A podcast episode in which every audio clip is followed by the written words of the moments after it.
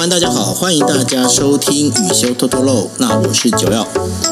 收听今夜一杯 p 开心动朋友，大家晚安，我是 Sandy。嗯，大家好，我是雨修。是，那呃，我们今天时间是二零二二年的八月三号。那我们今天呢，原本我们要讨论的题目呢，是有关于就是外送员的这一些劳动权益该怎么保障。那然后同时的话，呃，刚好呢，刚刚在后台的时候也跟雨修聊到了，就是其实我觉得台湾的。呃，劳健保啊，这些相关的劳工权益哦，它不是只有对呃，我们在讲说外送员这边其实不够 friendly 哦，包括像对我这种，我这种就是呃，应该怎么讲，就是算是自由工作者，他其实也不是非常 friendly。为什么呢？我就最近因为最近经常接一些外稿嘛，那接一些外稿之后呢，那经常有些公司就说，哎，那个我要帮你扣那个二代健保，我说立马给我扣二代健保，我已经参加那个职业工会，我现在是呃新闻。从业人员职业工会，所以我所以我还得要去秀我缴的职业工会的那个。他才能不会去把我钱扣掉。那当然，那钱钱不算多，但是你知道那种被扣就觉得很不爽。那但是呢，这到底是为什么要这样子？为什么会这样走？那这个到时候后面会请雨修来跟我们讲。不过呢，在我们节目开始之前呢，想要先请雨修跟我们家聊一下，因为呃，今天刚好呢，就是呃，美国的众议院议长裴洛西呢，他晚呃下午的时候有到景美的人权博物馆，那跟哦我们啊就是算是几位跟呃就是人权相关的这些。人士见面，那宇轩，我们跟我们讲一下？然后就你的那个角度，你的角色里面，你觉得对这件事情你有什么看法？嗯，我我觉得这个安排其实蛮有趣的，然后它它其实是一个蛮就是蛮意识形态的宣示啊，因为你看裴洛西昨天。晚上十点多降落嘛，然后今天大概快五点的时候离开。大概台湾时间其实蛮短的，理论上他应该就是会尽可能的去拜会一些没比较重要的政治人物，那应该是会会花蛮多时间在在这些人身上。但是他选了一个点，就是去做拜访，就是我们那个景美人权园区啦，那就代表说。他来的这十几个小时，大概花了我如果看新闻没错，应该是花了将近两个小时的时间，再加车程在那个地方，那就代表说他其实对这件就是整个团队啊，可能也跟台湾这边有关啦，就是就是想要凸显一个价值观的概念，就是说那个台湾就是一个从这个呃威权时期。然后呢，呃，算是相对的有有效的，跟呃讲成功有点太正面啦，但是就是就是有意义的转型到民主国家的一个状况。因为我们如果去看那个集美人权园区这个地方的话，它其实最早就是那个那个呃戒严时期的军事审判的地方嘛，所以呃他今天去的时候，主要接待的应该是那个陈局，就是现在的监察院院长。那那个那个地点刚好也是当年美丽岛大审的地方，然后其实陈局在那个时候其实就是美丽岛大审的被告，那辩护的律师就是今天的行政院长苏贞昌，然后还有我们就是台全会的第一任的会长江鹏坚跟这个呃之前的总统陈水扁这样子。那我觉得，我觉得那个那个释放出来的讯息，就是就是说，就是说，你看，我们今天可以在以前是监狱的地方，然后跟一个以前被关过的人，那现在可能是一个蛮重要的政治人物，然后我们在那边谈一些跟民主有关的事。那他今天其实也邀了这个跟呃中国的一些呃人权活动有关的人，例如说那个铜锣湾书店的林隆基先生嘛，然后还有就是我们 那个在。在被被中国关了五年的李明哲先生啦，那就是有有交换了一些意见这样子，所以我我觉得他就是想要去衬托一个跟中国目前政权一个比较强烈的对比啊。嗯，那就你这边，你就从台全会的角度来看的话，你你觉得呢？你觉得这样的一个做法，对于我们不管说在民主或者是在人权上面的这样的一个嗯表现的话，你觉得你觉得这样你是可以，你是觉得它是 OK 的吗？还是你有其他的一些观点？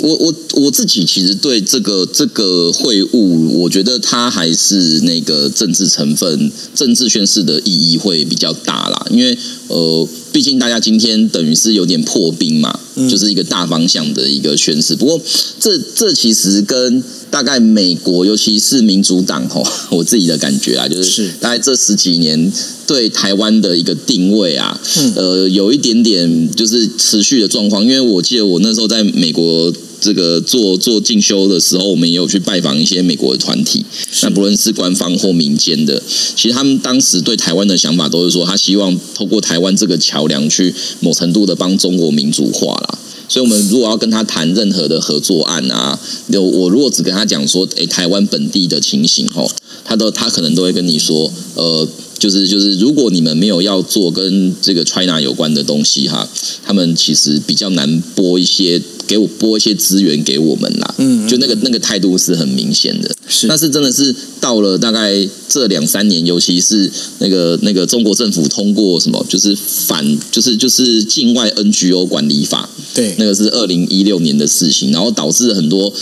在就是美国的美国的民间团体没有办法在。呃，中国有设地点，嗯，然后那他们就只好撤出来，然后撤出来之后呢，他们又不想那么快放弃，所以就开始去找其他点。结果，呃，本来是去香港嘛，但后来很多都跑来台湾，所以像那个今年那个自由之家也要来台湾设点啊。对对对，所以所以所以，我觉得，我觉得他其实大方向他还是会某程度的期待说，就是用台湾的这个。状况来去某程度的给中国政府压力，说你们应该要民主化。可是我自己是觉得，这个一方面当然它有它的困难性，二方面是说，我觉得今天要关心台湾，就是今天谈台湾，其实你应该是先从台湾本地来谈起啦。那这个谈对台湾的民众来说，诶，或者是台湾的这我们的这些人来讲，他其实会有一点点两难，尤其是台湾政府，因为你很想跟美国。就或者是其世界很多国家讲说，哎，我们其实是在很多民主法制上，我们是很有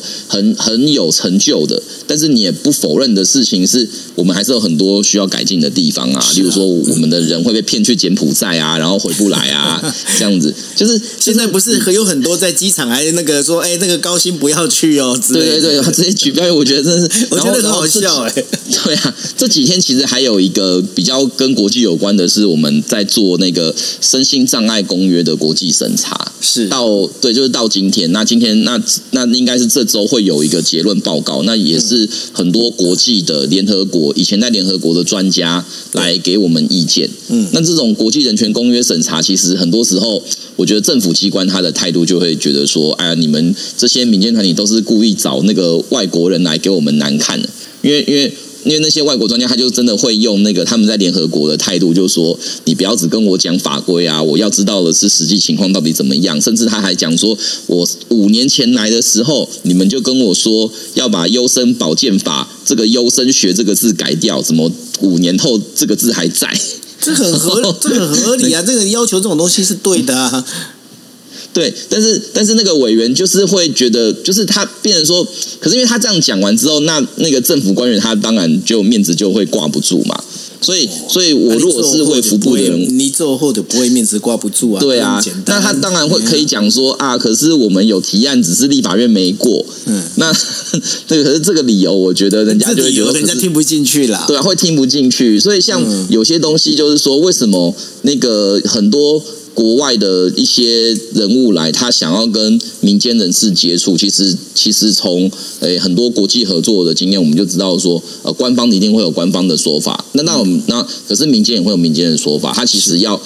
很全面的了解台湾社会，他其实是需要很多接触的啦。那我相信，因为现在台湾旅行法这样子，美国通过之后，确实越来越多就是这些具有强烈官方色彩的人，就会一直来，一直来，一直来。那你说他下一次来？他会不会就是不是只找官方？我觉得像我我自己在台全会，其实会蛮多那种就是驻台办事处的一些处长或者是主任，他们都会来跟我们就是聊一下。嗯，那当然，我好我帮我们讲过，就是我记得我之前讲过，就是说他们可能像欧欧洲国家的，像比利时还是欧盟，他们来就会问说，哎，你们台湾，你们你们那个民间团有没有在推动要废除死刑啊，什么之类的？嗯然后他就会问我们，哎，那你们怎么跟台湾政府交手这样子？对对，这个这个大概大概，所以所以我觉得，我觉得这个真的是破冰啊，这真的是破冰，所以这也是一件好事了哈。对对对对，其实我觉得，我觉得美方跟其他的国家其实都还真的蛮重视这件事。我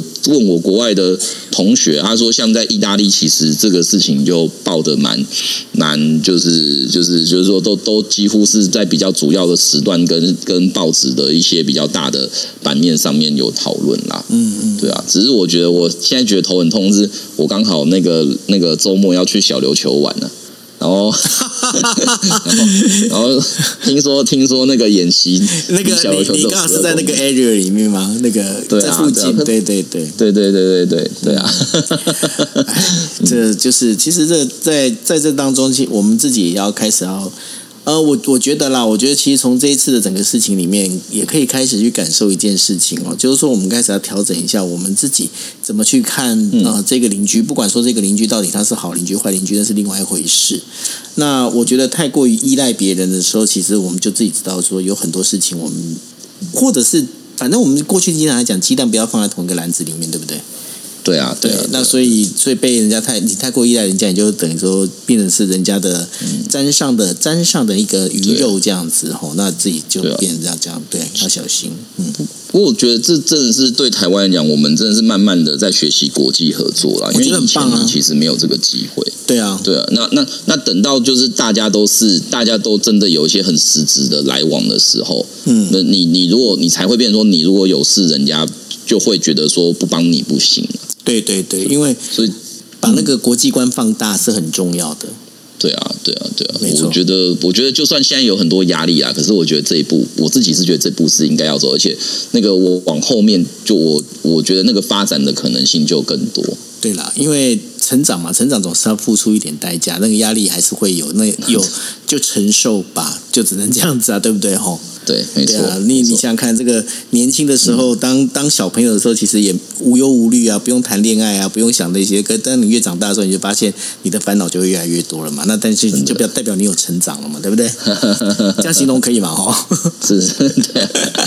OK，好，那我们来切入我们主题哦，因为我们今天要来聊的就是上次在提到的有关外送员这件事情。因为呃，我们知道就是最近的话，呃，有很多的那个包括不管是 Uber E 或者是 Food Panda 哈。那然后他们刚进来台湾的时候，其实这是一个非常新的一个我们在讲的是一个新的行业跟新的一个职业。那所以呢，在刚进来的时候，其实好像也分不清楚到底他们算不算是 Uber E 跟 f o o Panda 的一个呃，应该是雇员或者是雇工。那在这个部分的话，当时其实最主要最刚开始的时候是怎么样的一个状况？嗯哼，我觉得这个东西我们可以把时间再稍微往前拉一点，因为那个这个跟就是整个人类社会的工作形态的转变有一个蛮大的关系。我们在刚开始我跟福哥在聊的时候就说，就是就是我们这个年代。慢慢的，大家对于这种斜杠生活开始有点习惯了。也就是说，一个人其实他可能不是只有一个正职的工作，他可能甚至是哦很多份兼职加起来。那这个所谓的兼职工作的出现，我我自己在看一些就是台湾的一些劳动权益研究的文献，大概可以呃比较比较比较落实是在那个麦当劳来台湾的时候。也就是说，在麦当劳来台湾之前，其实台湾大部分的工作，要么就是全职，要么就是例如说日薪，就是像那种哦工地啊这样子。但是这个这种麦当劳的。的工作方式来之后，他就告诉你说：“哎，你不一定要拘束在什么一个月就是在哪里上班，你可以就是哦一个星期，然后呢来我们这边就两个半天呐，呃三个半天呐，然后呢，那你就是同时又可以赚钱，那你又可以保有一些你自己的生活，然后听起来就很棒，这样子，挺嗨的。”对对对，就是就是一开始就这样讲嘛。那可是后来我们就发现了一些问题，就是说我如果要同时的有月薪，可是呢又要有这种所谓的我们现在法律的比较正确名称，比较比较比较法律名称叫做那个部分工时。那到底它彼此之间关系是什么？例如说我们现在的劳基法跟那个相关规定，就是告诉你哦，基本工资月薪是两万五千多，然后呢时薪可能是哎现在多少钱？好像一百六十八块一小时。那那。就是，就当时其实光是要算这些东西，我们就在讨论的是到底怎么样的去计算比较 OK，而且你就开始会意识到说，如果是全职工作者跟不跟那个 part time 的工作者，他其实在劳动权益上就开始有点点不一样。例如说，我们一般在面对工读生的时候，我们其实是不会去想说他工作多久之后会有那个什么利，会有那个特休。但是我们全职会有。其实法律是规定说，就算是部分公司也要有特休，可是真的很难算，所以一般的那个公司行号或者是餐厅啊什么的就不会去管。所以它这是一步。那那另外一个就是我们的一般的法律，它会把呃这种。诶，有有那个雇佣人的关系，大概分成两大类啦。第一大类我们就叫做那个雇佣契约，就雇佣关系指的就是就是很典型那种老板跟员工，例如说哦，我在餐厅里面当那个就是当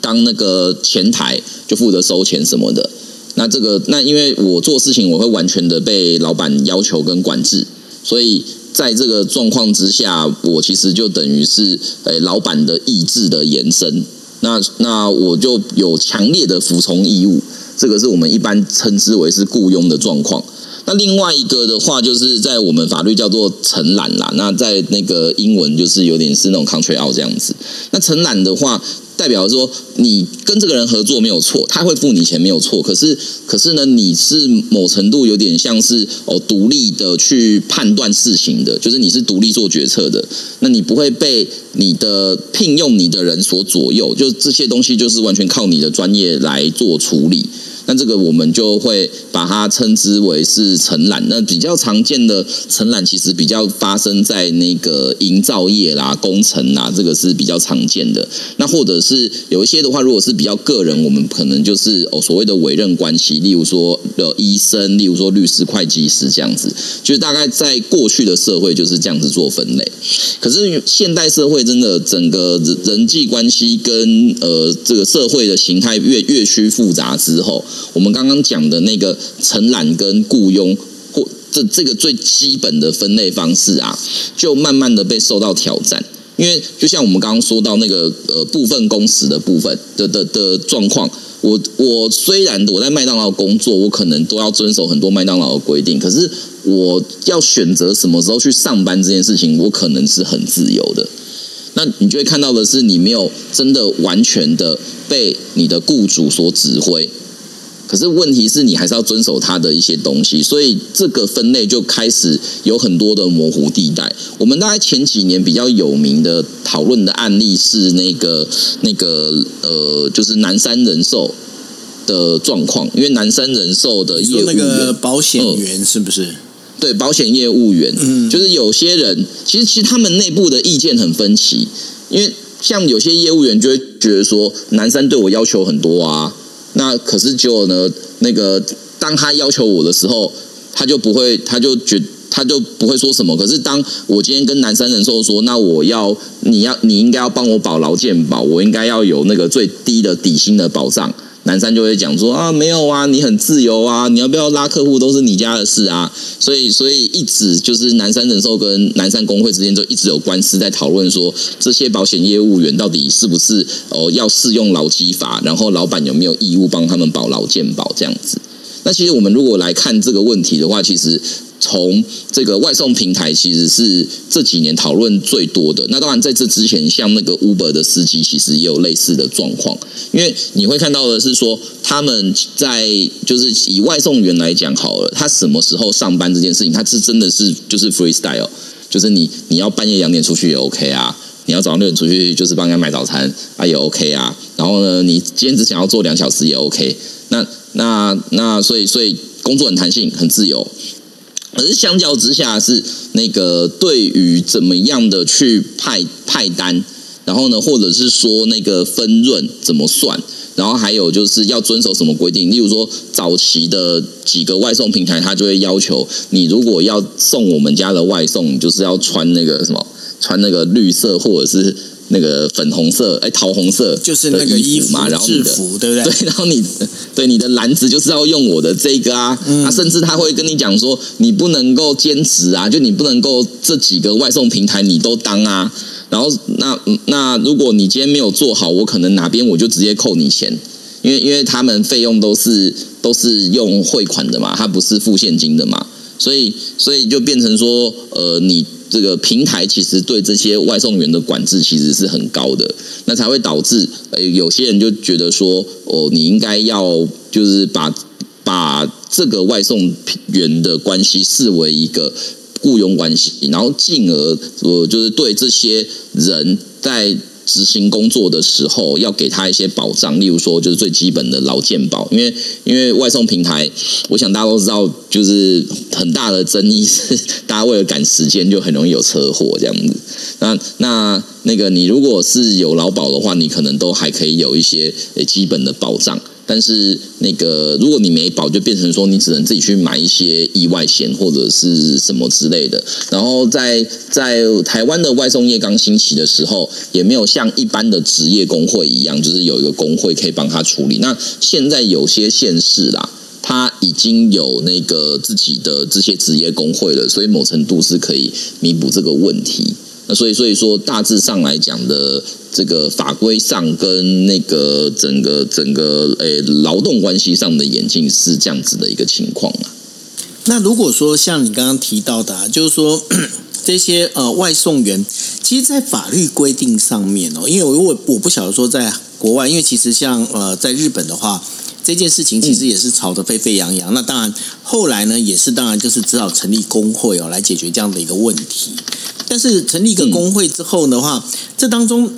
呃，这个外送员这个角色，你觉得如果是在法律在走的话，他应该比较适用是哪一边的这样的一个？就是他到底是属于雇佣关系，还是属于说我们刚才在讲的就是承揽关系？嗯哼哼哼哼，我目前我先讲一下目前那个实务运作上，就是例如说像可能主管机关呐，或者是法院的一个看法啦。那目前的主管机关吼。跟法院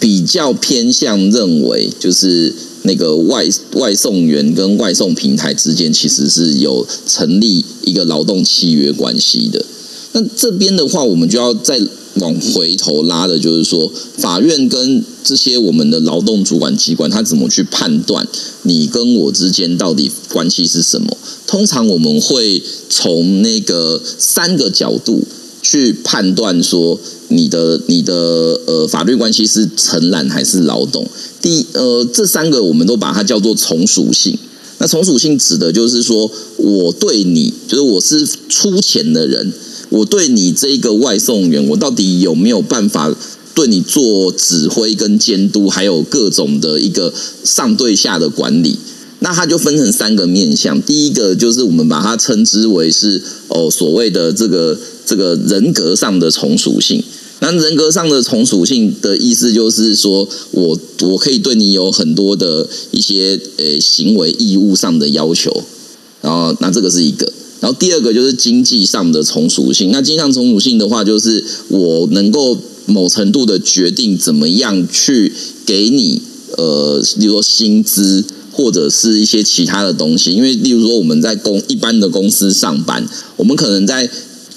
刚进公司的时候，薪水是我跟老板谈出来的。但是你到后面，你要怎么升迁、你的加薪，甚至是你的什么奖金，这基本上员工都很难去说。哎，我也要去参与做决定。所以这个是经济上的从属性。然后第三个的话是这几年比较常讲，我以前念书比较不常讲，就是那个组织上的从属性。那组织上从属性就是我刚刚提到的，例如说我是呃 Uber Eats。我可能就会说，你这个外送员啊，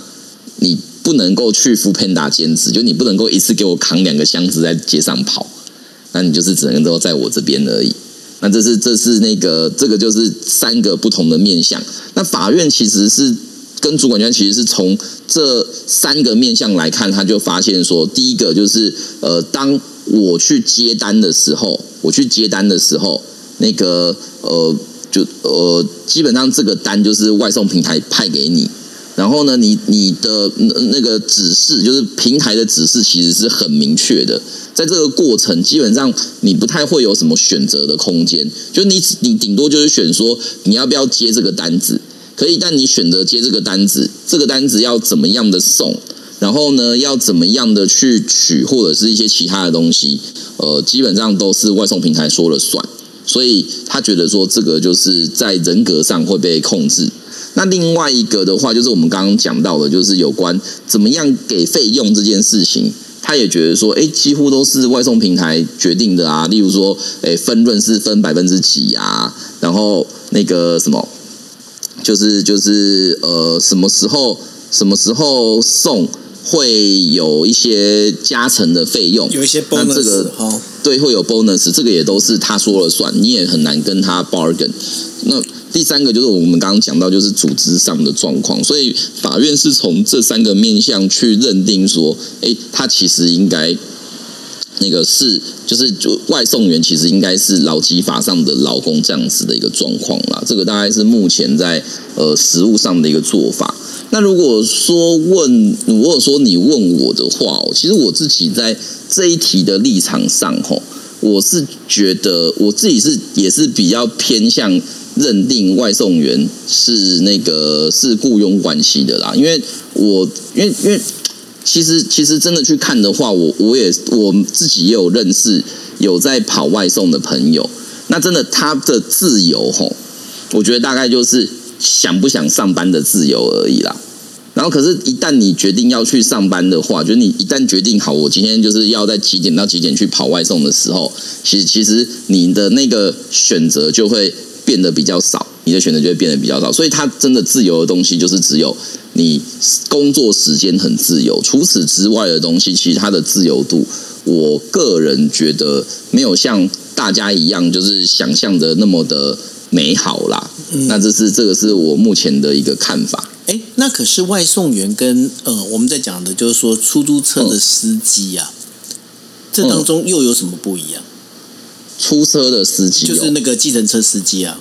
哦，那计程车司机的话，如果你今天是一般的计程车司机，那你大概顶多就是靠行而已嘛。对啊就是就是就是说我今天可能有靠一个车行，可是大家都知道说，那个如果是一般的车行的话，其实你不太被车行管啦，就车行也不太管你啊。那所以所以可能就就还好。那可是呃，如果是有些是什么像那种有车队车队里面的对，那车队里面的话，就要看那个车队的状况，就是就是说，他对于诶你来参加我这个车队，我会对你做一些什么样的要求？其实福哥这个这个点其实是真的是有点到，我觉得在分类上有一些比较灰色地带的部分。例如说，我们几个比较有名的车队，其实他对司机要求蛮多的。是啊，就是就是回到你刚刚在讲的那个逻辑了。对哦，嗯，对，但是我们其实平常在看建设司机的时候，我们比较不会去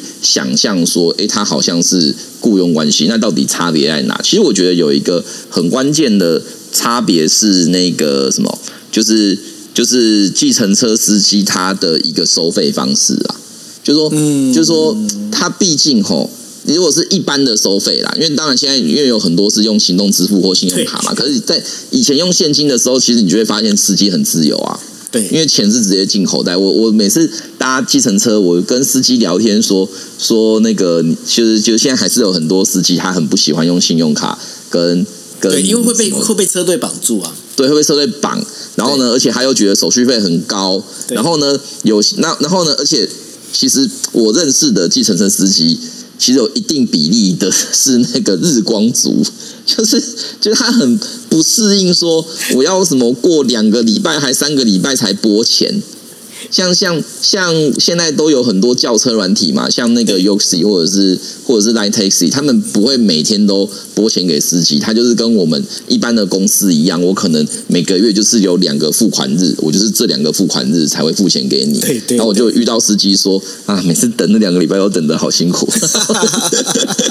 因为他们这以前就就是怎么收都现金嘛，那我现金拿到，有的时候今天开心就把它噼啪就花完要了啊、要要所以我喝要干嘛，随便就用掉了这样子。对对对，所以我觉得其实有一个很大的转变是说，我们现在慢慢习惯用这种无现金的方式啊，在做交易的时候，吼，某程度其实也会让这些这些工作者他在自由度上会做了一些减缩。所以你看，为什么我觉得像 Uber 或者是像那个 Food Panda 或者是这个这个 Uber Eats 这种状况，为什么为什么这些人他某程度会觉得他没有很自由？我觉得很大原因是因为你其实其实钱没有办法第一时间就进到你手上。我觉得这是重点。那所以，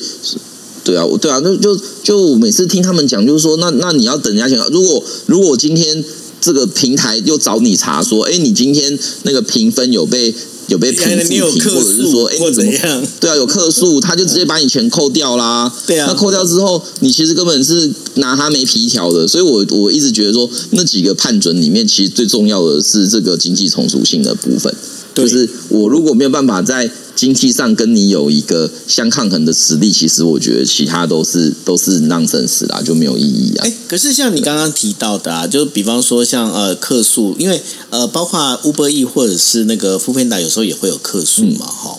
那像这一些，当就是我今天我是一个外送员，我遇到这件事情，不管说我今天是外送员，或者是我是出呃计程车司机，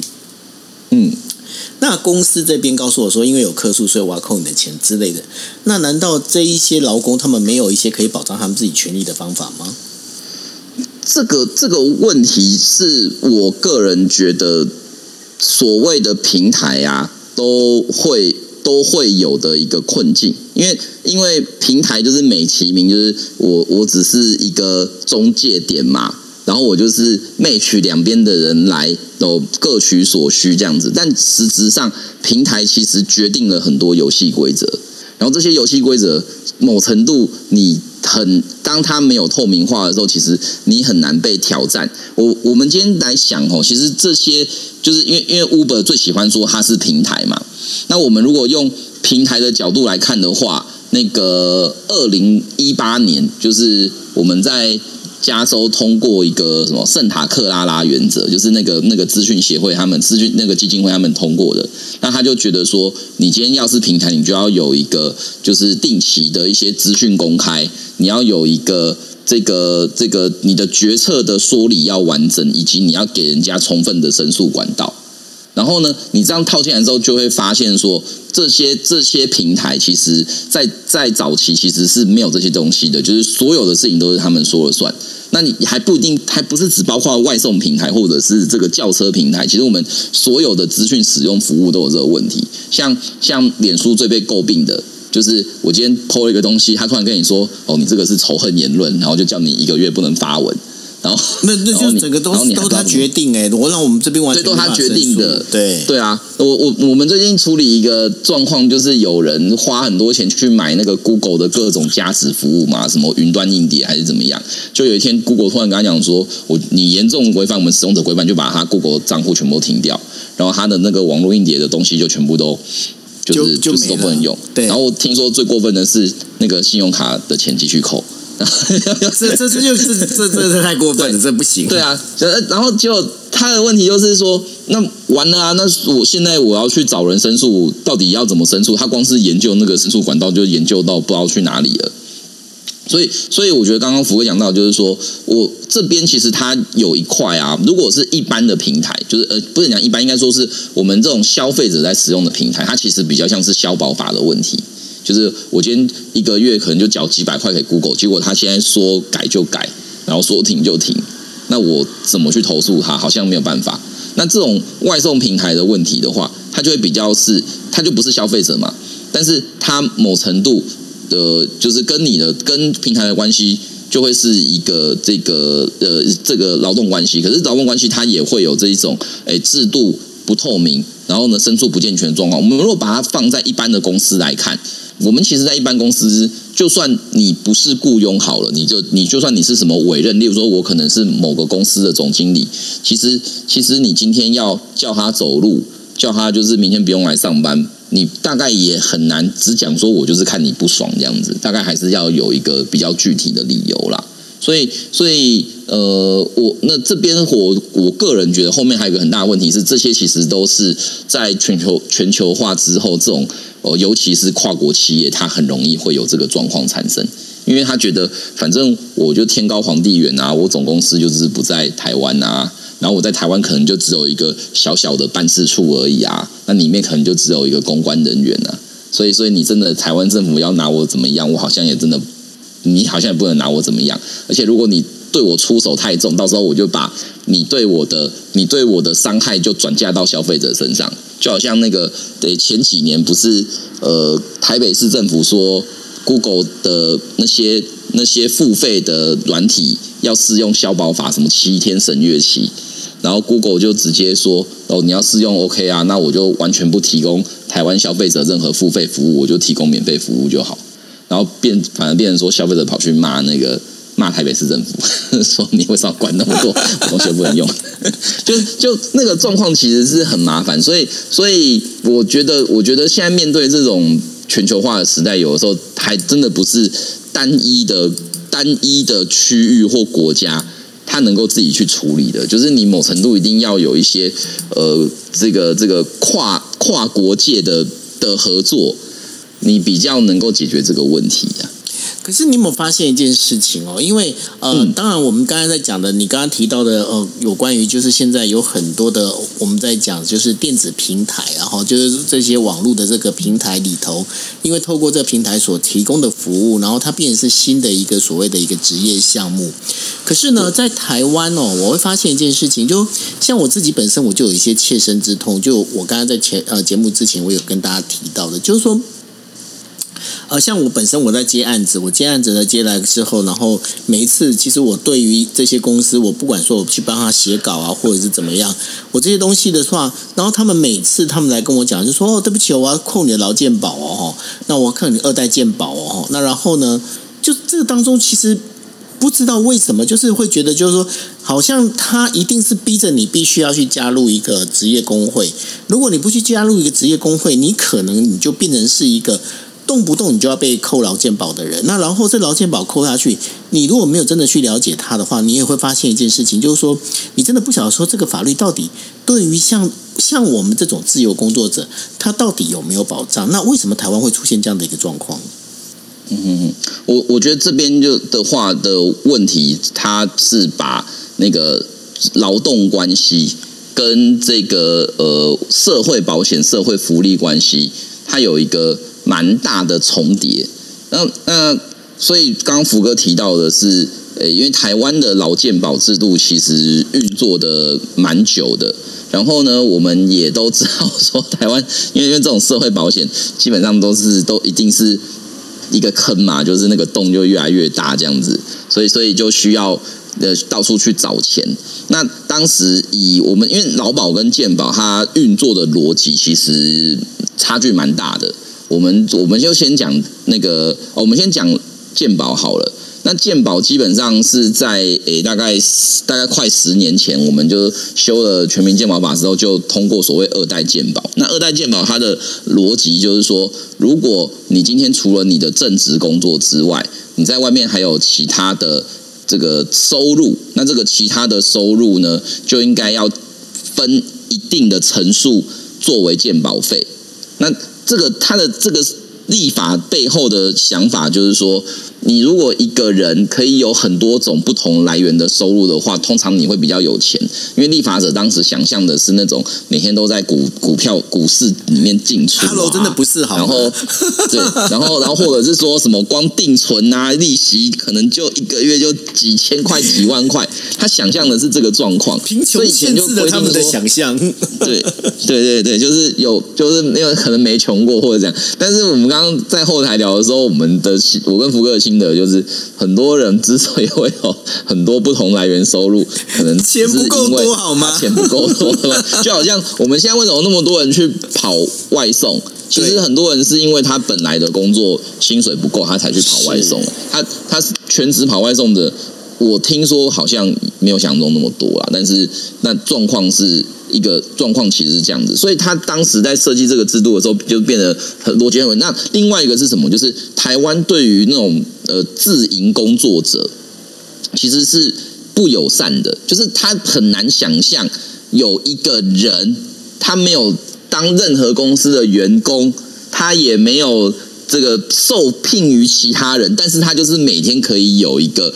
一个自己的收入。然后呢，过过生活。以前我们的立法者觉得说，如果你要讲这种状况，最有可能都是那种呃有有国家证、国家考试证照的，例如说医师，例如说律师，例如说会计师。所以像我自己从事律师工作，我可以直接去国税局跟他说，哎，我要申请一个统一编号。然后呢，你所有的收入呢，我所有的收入我都是用这个统一编号在在做的，所以在这个时候他就不会觉得我有很多个份工作，因为这个统一编号就好像一个公司一样，就钱都是进这个公司。可是像我，像我就没有啦。对，所以所以像有些律师啊，他没有去申请统一编号，其实有申请统一编号的律师是大概有申请的，大概全台湾不到一层。不到一层，那那其实也就说九成的律师没有统一编号的话，他所有的收入都可能是有二代健保的问题，因为你就变成说我今天跟 A 公司收律师费，我今天跟 B 公司收律师费，然后呢再跟 C 公司收律师费，那那个政府来看就会觉得说，哦，你同时跟三个公司收，那你就是三笔呃不同的收入，然后呢是有不同的付款人，所以结果变成说这三笔钱都要扣那个那个二代健保这样子。那 那就就会变成一个很奇怪的、非常非常奇怪的状况。对，然后呢，这个那那不用收二代健保，你你就需要有加入一个组织，所以他就搭配了以前的旧制度，就是那个刚刚福哥讲到的职业工会。那职业工会在台湾其实是一个蛮特别的产物啦，就是那个我不确定其他国家是不是也有，但是呃，我们的工会大家最熟的是企业工会，就是躲在同一个公司底下。然后呢，那个公司的员工组成的，所以像像什么，像那个那个最近最近有在吵架的中华快递，那个就是企业工会，那个就然后那他就是要就是在一个大的企业母体底下。对，然后另外一种的话，在台湾这几年比较比较有影响力的是产业工会。那产业工会这个在德国就比较常见，就是我们是同一个产业，我们虽然不同公司。但是呢，我们都可以参加，所以像像那个呃，就是就是当时啦，本来呃，空服务员本来是有点想要走产业工会，那那可是因为某些关系，所以他们后来变成去申请职业工会，然后就变成说，我们只要职业都是空服员，我们都可以加入这个工会。那所以第三种职业工会啊。呃，在在我们当时法制实际上就是我刚刚讲，就是说我们只要是同一个行业的人，我们都可以来参加。但当年为什么有职业工会？吼，据说是因为很多大公司的老板想要省钱，不想缴那么多劳健保的费用，所以就成立职业工会这样子。因为因为劳健保的缴费，以我们刚刚讲的健保来讲，它是用你的薪资的。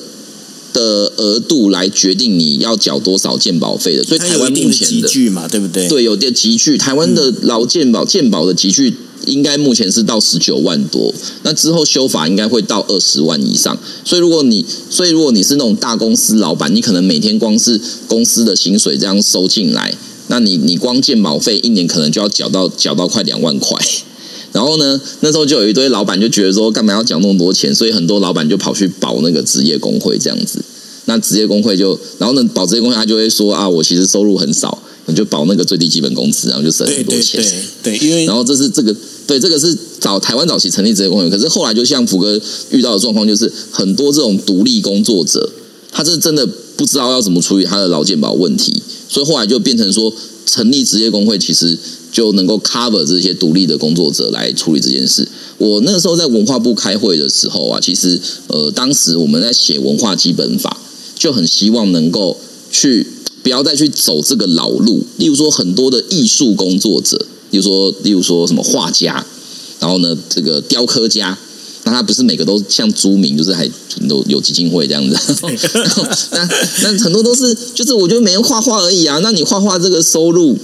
嗯，就对他来对他来讲，他就变成也是每笔都是每笔都是那个那个二代鉴宝，可是可是你要他。弄一个什么艺术职业工会，好像也很难，所以当时其实是希望就是立法说，能够让这种 independent 就是独立工作者，他其实就能够有一个属于自己的处理处理这些这些税务的问题。所以刚刚我们其实谈到的是，它就变成很多面向，一个就是那个劳资关系的面向，另外一个就是社会保险的面向啊。可是，在台湾这些东西，某程度都还要跟税结合，因为因为统一编号真正的目的其实是。在你缴税的时候，国税局就是看这个东西来决定怎么样去处理你的申报的所得税，所以它其实问题都是叠在一起的。对啊，因为这当中就是有一个呃，那个刚刚提到的，除了二代健保之外啊，就是像我们这独立工作者，还会有一个问题，就是我们每次的收入还真的不能，就是每一笔收入还不能大于两万块。因为如果大于两万块的话，就是呃，这个等于说跟我们有签所谓的这一个呃工作的这样的一个对方的话，就会代扣一些所得税啊之类的这些东西。那其实我们在讲的就是说，嗯，现在有很多，哦，因为现在新的一个我们在讲说新的一个社会环境里头啊，它本身的话会有更多的就是说，呃，这个说也不管它到底是不是是不是这个薪水比较多或怎么样，其实我觉得是因为现在包括了有很多我们在讲的，可能有一些呃 remote work，然后或者是 work from home，那他可以在许多不同的空呃就是时空下，他可以去兼，他可能可以有不同的工作，但是他有不同工作，并不代表就是说他的总收入会比在一家大公司里面上班的人来的多。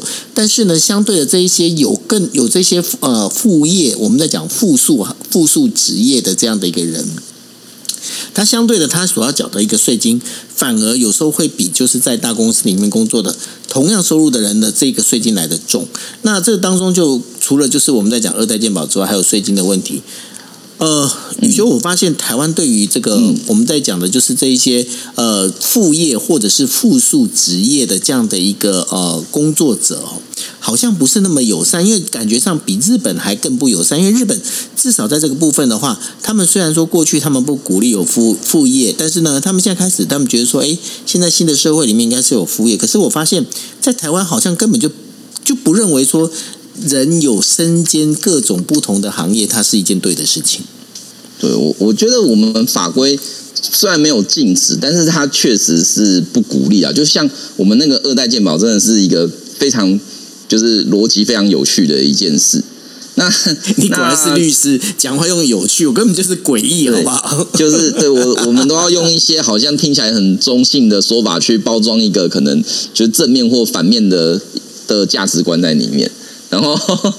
我我对就是就是就是台湾在这一块的，我觉得蛮蛮大的问题，就是说他还没有去想好我们可能未来的社会会长什么样子。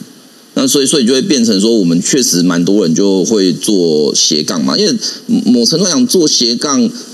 对整个社会不一定是坏事啊。例如说，以律师界好了啦，其实现在那个越来越多律师也是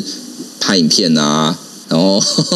然后在那个 YouTube 上就很有名啊。那那其实他做很多东西，我就很喜欢，因为他们做做一些法普的事情，其实对社会是有帮助的。的确啊，那你说的，嗯，对对，就是就是这些东西其实是好的。那我我觉得，呃，这边就会有两个东西啊。第一个就是说法规不鼓励，然后第二个是什么？就是民众对法规的了解其实也不太够。像刚刚福哥讲到的那个。预那个预扣税的问题，哈，嗯，我觉得我觉得这边呐，这边最大的问题是，呃，很多人都以为，例如说，我今天刚福哥讲到说，两万可能要扣百分之十嘛，因为像像我们两万零十块钱之后要扣百分之十，哦，是你们是十块哦，因为像律师是两万，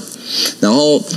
然后那个两万，你扣百分之十，就变成说，我今天如果公司要付我两万块，他就会只会付我一万八嘛。对。那你的问题就会是说，哎，那个两千去哪里了？是啊。那两千其实是其实是公司等于是帮你先付给国税局，嗯，然后呢，国税局隔年才会去做一个多退少补，所以大家。看新闻啊，上礼拜有一个新闻，就是说什么哦，七月底是什么第一波退税，然后说什么多少人领了退税。可是我不知道各位有没有想过问题，为什么会退税？没有，就是退税。我我举个例子，我就被我我这个我我就先拿到退税，我拿到退税拿了六千多块啊。对，就是就是退税，其实就是刚刚福哥我刚举的例子，就是说我被扣的那两千，等于是放在国税局的押金。是，然后呢，他隔年他就开始算说，那哎，周宇修去年到底要缴多少税？假设今天算出来，我随便举例，我假设我算出来，周宇修只要缴一千块，可是呢，因为我去年已经扣你两千了，所以。加加减，我再把一千块还你，我再把一千还你。然后那很多律师其实很好笑，觉得他看到那个退，他觉得啊好开心哦，就把这种退税算成所得，因为因为你已经忘记有这笔钱了，所以当你突然收到笔钱，你会觉得说，哎，好像天上掉下来，其实是没有，他只是把本来就是你的钱还你。对，那所以所以有些人。他不知道这件事，甚至有些人他没有去处理这个退税的问题，因为国税局也很贼，就是你如果没有主动跟国税局去申报说，尤其是有同编的人，你没有主动申报说你其实有被预扣税，嗯，那你你可能隔年就不一定他会他就不一定会主动给你。那假然后呢我们 我们对我们现在税法的话的规定是五年，所以你如果这个扣没有去扣税，你五年十年没有追，你就不能再要，你就回到那当然，那个对预扣税，其实它的逻辑是是因为我们这种专业工作比较比较国税局会比较难知道我们到底收多少钱。例如说，我的客户可能给了我十万的律师费，嗯，但是但是他不一定会跟国税局讲啊，所以就变成我就我可能就不会跟人家讲说我其实是有这笔收入。嗯然后呢，国税局就会说，哎，你是公司，你要付一笔钱给律师的话，你就要那那这笔钱可以当公司的营运成本嘛。可是你如果要当营运成本，你就是要先帮这个律师预扣一笔钱，你才能够把律师费当成是营运成本。国税局也蛮贼的，对，然后那可是全因为全世界几乎都是这样子，那他的目的就是说，我一方面就是鼓，就是给一些诱因，对让让这些企业愿意诚实的申报。嗯然后二方面就是说，我如果手上先拿一笔钱，我我就比较不用担心说我后面还要去对你做各种的追杀，然后说你什么时候要该补缴哦，干嘛的？对，就是反正反正你已经扣了一笔押金在我手上嘛。对讲难听一点，你后面如果真的不缴，至少我已经拿到一笔了。对那那这个就是这个世界各国在在那个税的部分，因为国家就是最重要就是税收嘛，他一定是先 hold 好这个东西。所以所以这也是一个，我觉得我觉得当然这已经超越很多次，但是但是它其实也都是我们现在这种诶斜杠生活啊。他会很容易遇到的问题之一啊。是啊，那我们现在剩下大概呃七分钟左右，因为呃这样听起来的话，其实台湾对于我们在讲的这些，不管说是呃外送员也好，或者是呃像我这样子，我可能我比方说我有演讲，我有各种不同的，那然后会有不同收入，我我都变成是一个呃有富就是多多重的这样的一个职业的这样的一个人。其实那像我们这样的一个自由工作者，或者是说我们在讲说像一些外送员的话，他们该怎么样的去保障他们自己该有的权利呢？嗯哼哼，我我的看法是，我觉得呃，在就去从事每个工作之前，真的都要先把把这些东西给探听好，就不要单纯就是听到说哦很好赚啊，然后工作很轻松啊，就跑去这样子。我我们刚刚后台也在跟福哥说，你看一堆人被骗去柬埔寨这样。对，拿了拿拿着那个那个呃，就是 对啊不要因为高薪跑过去，对，对，因为因为很多事情是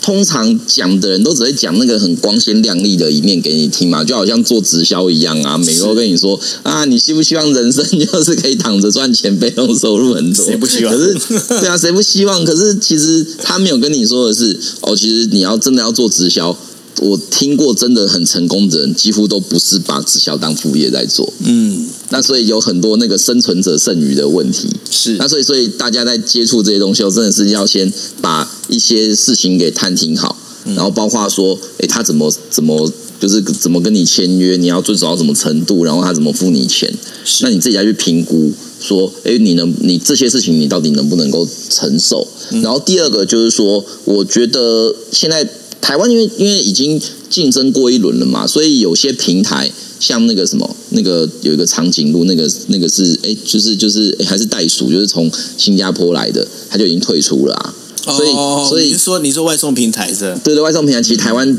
大概在全盛时期应该有四五家，四五家没错，对，对，然后现在大概主要就是两家嘛，嗯那还有一个像拉拉木那种，就是比较它就是比较像送货这样综合性的了，嗯，对对对，它就是比较综合性的，所以所以这几个在目前的话，也因为政府的压力啦，就是不是只有台湾政府，就全世界都一样，就就有要求说你要把很多的东西都要尽量透明化，然后什么什么申诉管道什么的，大概就尽量的在在处理，所以我我觉得就是一些有关呃权利事项，我觉得要先探听。这一点的话，我觉得是台湾人的那个那个呃这块劳动意识在这块其实没有那么强，就像我记得我在美国的时候，我去一个我去我去一个 NGO 当那个实习生，嗯。然后我。第一天进去的时候啊，呃，就是就是我他们也是要做教育训练嘛。那通常我们做教育训练的话，大概大概在台湾就会说你就是几点上班几点下班啊，然后公司有什么要求啊，嗯你要配合啊这样子。结果呢，他们的员工训练第一堂课是先讲说你在我们这边你可以主张什么权利这样子。哦，就是先把你权利先讲清楚，对吗？对对，他会先讲权利，再讲义务。他会他会就会告诉你说，哦，你是你是实习生，你没有拿钱没有错，可是呃，这不代表说，所以你的权利会比一般的全职有钱的员工来的少。例如说，你被种族歧视，你的申诉管道是这样子。然后呢，你有一些特别的需求，那你你要跟谁谁谁提出，那他就是会先把这些权利事项先讲给你听，然后后面再来讲说是说哦，那我们在这边，因为我们组织可能是一个诶什么什么风格，例如说我们可能是做那个什么反性别歧视的，嗯所以我们就会特别的要求你在那个性别上的发言要很谨慎。嗯嗯那那就是他就会把这些东西就很明确的讲给你听。那我觉得台湾这一块就是，我觉得我我觉得以雇主来说或员工来讲，他就不太会，他一定都只会讲后者。可是前者是我很少听到有企业会把它写在一些什么员工的守则里面的。我们现在几乎都是用法律处理啊，例如说性骚扰防治，是我就是法律规定说性骚扰要有申诉管道。嗯可是理论上来讲，你其实，在定法之前，你其实就可以做这件事情的。嗯那那这个东西其实是我我觉得，尤其在这种外送平台的状况之下，因为很多真的就跨国企业，它搞不好根本不在台湾的时候啊，那个真的是要